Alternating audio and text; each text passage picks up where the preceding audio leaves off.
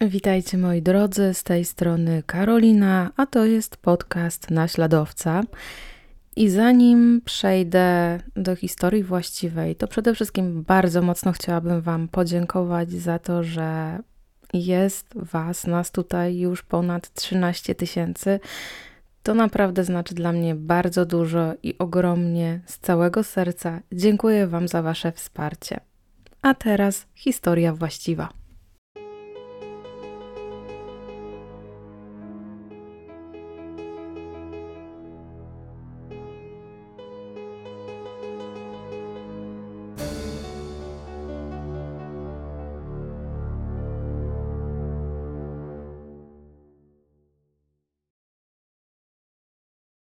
Dzisiaj będziemy się poruszać w czasach współczesnych i historia, o której będę Wam opowiadać, dzieje się na przełomie lat 2016 i w zasadzie zahacza o obecny rok. I historia ta jest z terenów Alaski, także wpisuje się ona w serię Kryminalna Alaska. W roku 2016 w czerwcu 41-letni Jason Wukowicz w ciągu pięciu dni wszedł do domów trzech mężczyzn i dotkliwie ich pobił. Komentarze pod wieloma artykułami i postami, jakie pojawiły się w internecie na temat tej sprawy, nie potępiają jego działań. W mniejszości są głosy, które sugerują, że za swoje czyny powinien ponieść stosowną karę. Większość gratuluje Jasonowi tego, co zrobił i komentuje, że facet zasłużył na medal. Dlaczego to zrobił i jaka historia stoi za napaściami, których się dopuścił, tego dowiecie się już za chwilę. 24 czerwca 2016 roku Jason kończy odsiadywać karę za naruszenie warunków zwolnienia warunkowego. Na koncie ma pokaźną kartotekę wykroczeń. Są tam wyłudzenia, kradzieże, posiadanie nielegalnej substancji oraz napaść. Dzień później o godzinie 9.30 rano Jason puka do drzwi mieszkania 68-letniego Charlesa Albi. Charles otwiera i pomimo protestów gospodarza, Jason Wukowicz siłą wchodzi do jego mieszkania. W roku 2003 Albi został skazany za napaść drugiego stopnia na osobę małoletnią i jest wpisany w odpowiedni rejestr przestępców.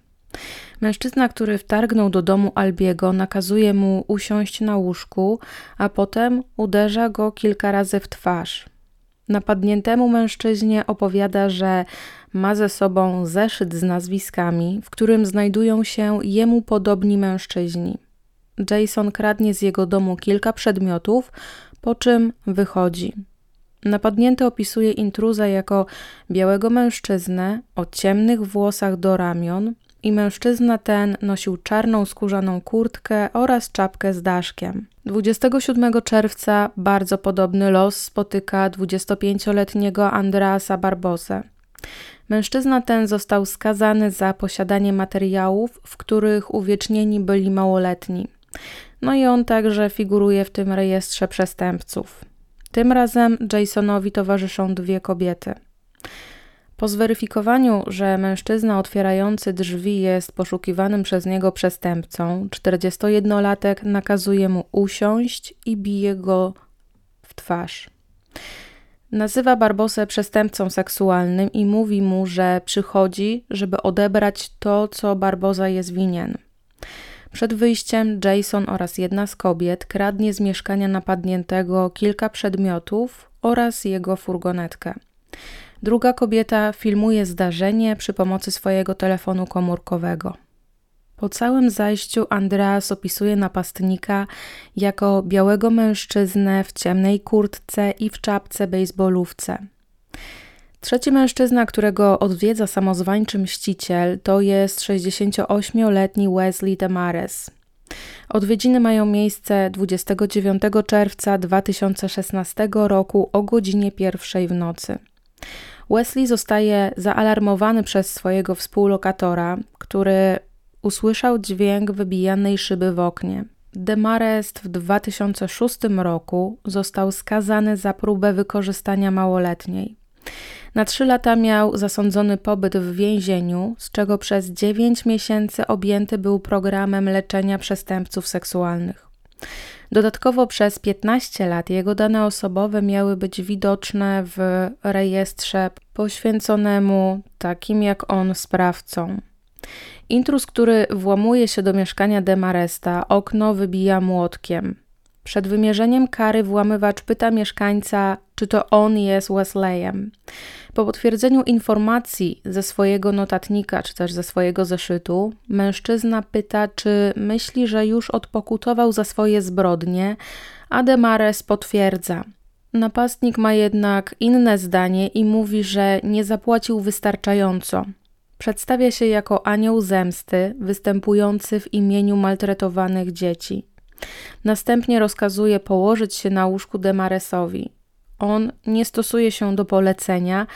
Wtedy Jason uderza go młotkiem w głowę, a kiedy napadnięty traci przytomność, 41-latek wychodzi z jego mieszkania. Wcześniej zabiera ze sobą kilka rzeczy z domu. Współlokator dzwoni pod numer alarmowy. Policjanci zjawiają się w domu poszkodowanego około godziny 1.30. W zgłoszeniu otrzymali informację o włamaniu i napaści.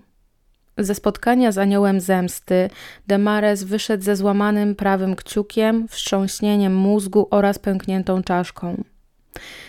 Bardzo szybko po tym ostatnim ataku policjanci znajdują Jasona Wukowicza.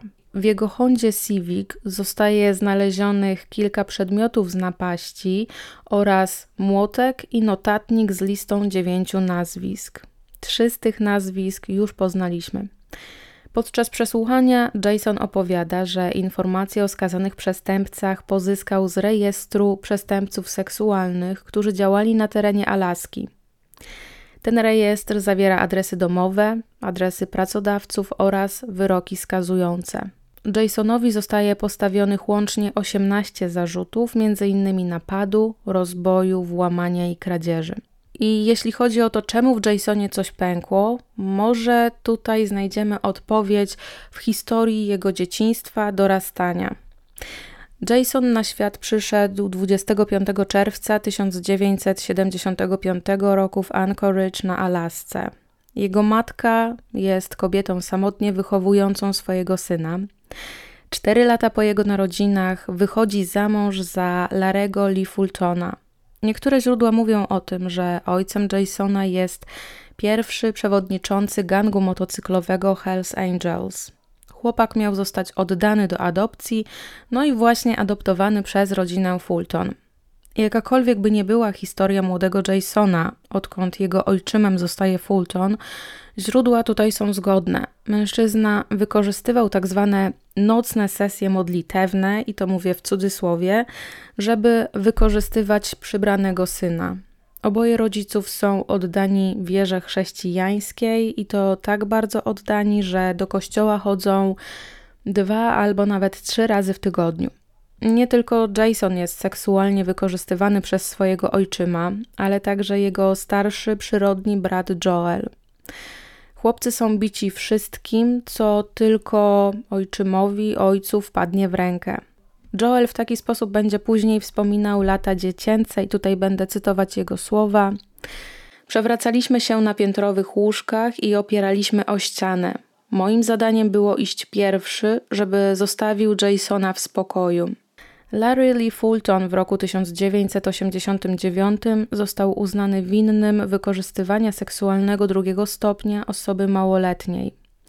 Zarzut ten na terenie Alaski stawia się osobie, która dopuszcza się współżycia z kimś, kto jest poniżej wieku przyzwolenia, a ten wiek przyzwolenia na Alasce to jest 16 lat. Ówczesny sędzia Sądu Najwyższego Carl Johnston zasądził oskarżonemu karę trzech lat pozbawienia wolności w zawieszeniu oraz zakaz zbliżania się do ofiary. Fulton po powrocie z sali sądowej do domu absolutnie nie trzymał się z daleka od swojego pasierba i od swojego syna, a i też żaden przedstawiciel sądu nie kontroluje, czy skazany przestrzega zasądzonego wyroku. Kiedy Jason ma lat 16, ucieka z domu. Jego brat zrobił to samo kilka lat wcześniej i obaj poszli swoimi ścieżkami.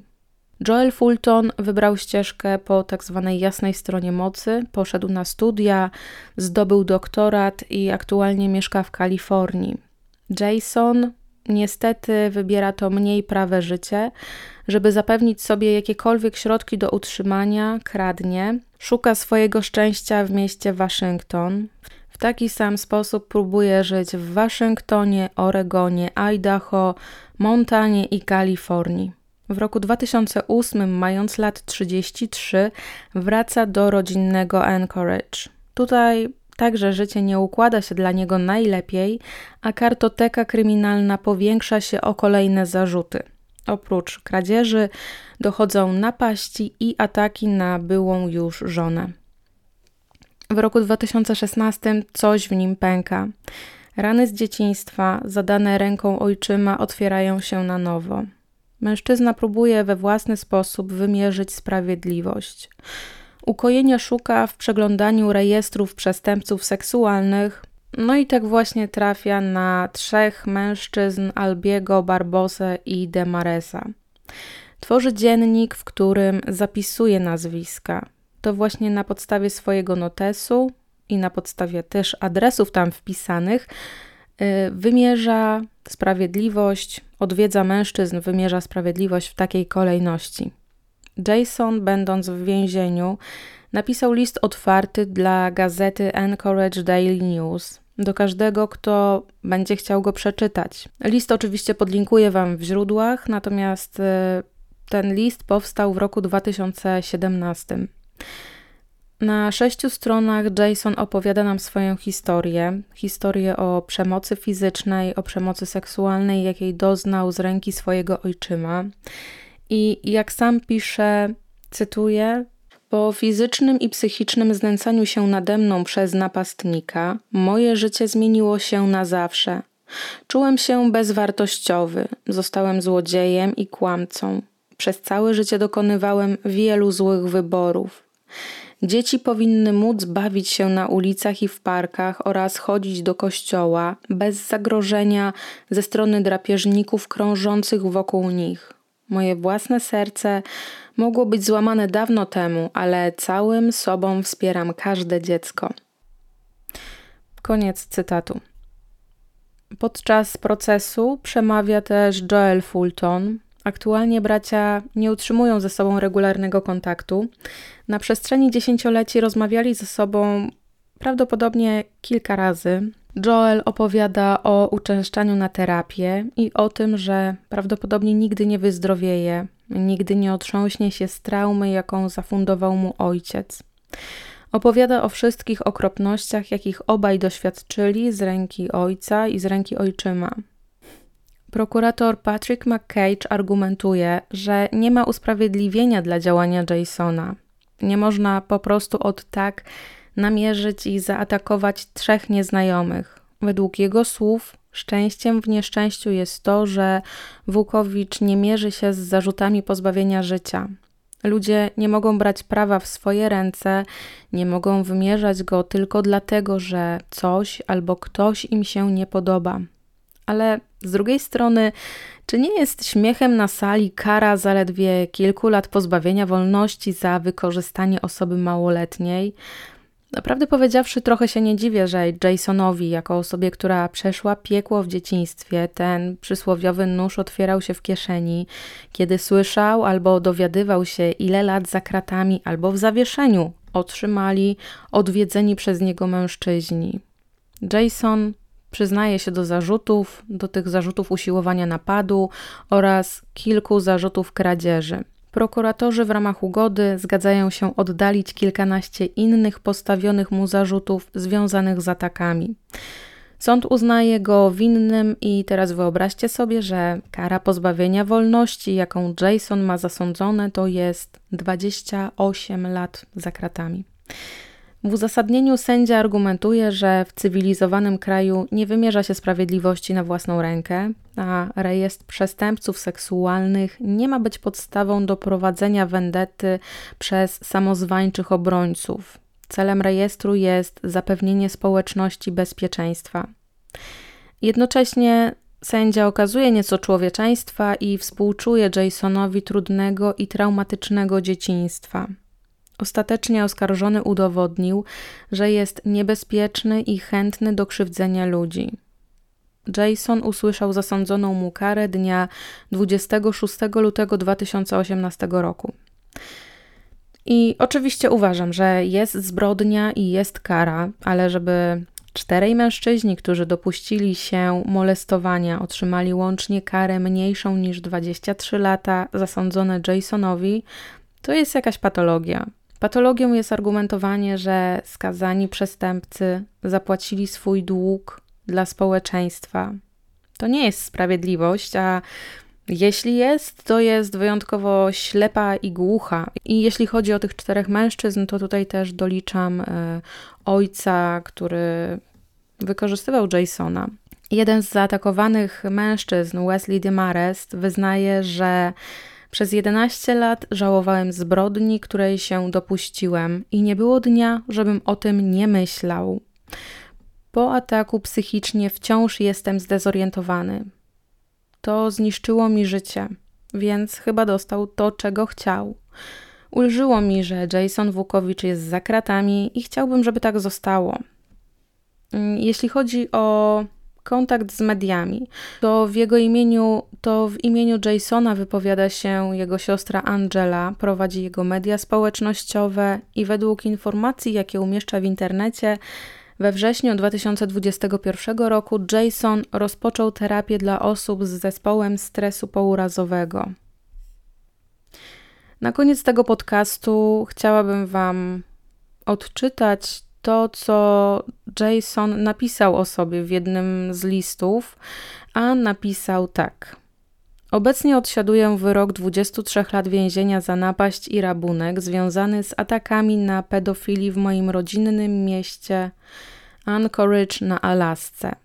Kwalifikuję się do zwolnienia warunkowego w lipcu 2023 roku, a jeśli na tej rozprawie nie rozstrzygną na moją korzyść, będę siedział przez dodatkowe 10 lat do 2033 roku. W związku z tym proszę o wsparcie finansowe, które pozwoliłoby mojej rodzinie zatrudnić adwokata do reprezentowania mnie na rozprawie w sprawie warunkowego zwolnienia. To da mi szansę na odzyskanie wolności. Jestem prostym człowiekiem, a to życie zarówno mnie upokorzyło, jak i wzmocniło na wiele sposobów. Chociaż nadal jestem osobą wadliwą i niedoskonałą, dojrzałem do postrzegania innych na podstawie ich serc i działań. Jestem dokładnie taką osobą, która oddałaby swoją wolność i szczęście za dobro dziecka, bez względu na jego rasę, wyznanie czy narodowość. Inni ludzie wydawali się mieć zbyt wiele do stracenia. Moje życie i to, jakie powinno być, zostało mi odebrane, gdy byłem bardzo młody. Więc wyszedłem, wziąłem się do pracy i zrobiłem to, co uważałem za konieczne i właściwe. Moja rodzina poinformowała mnie, że pojawiły się pytania albo komentarze związane z moimi tatuażami. Ludzie pytali, czy jestem białym suprematystą. Odpowiedź brzmi: Nie, nie jestem, ani nie jestem członkiem żadnego gangu ani, albo grupy nienawiści. Koniec cytatu. Jason Wukowicz i jego historia stały się prawdziwą sensacją w internecie. Głównie dlatego, że skazani za wykorzystywanie małoletnich nie płacą ceny, jaką ich ofiary ponoszą przez całe życie. Dziękuję Wam bardzo za wysłuchanie tej może trochę krótszej historii niż zazwyczaj, ale to oznacza, że w przyszłym tygodniu historię, jaką Wam przedstawię, w przyszłym tygodniu i za tydzień, to będą dwie długie historie. Dziękuję moim wspierającym, moim patronom, każdemu, kto stawia mi wirtualną kawę, ponieważ to dzięki Wam podcasty mogą pojawiać się co tydzień i ja też mogę docierać do ciekawszych historii. Z mojej strony to wszystko. Do usłyszenia, kochani, za tydzień. Trzymajcie się ciepło. Pa, pa.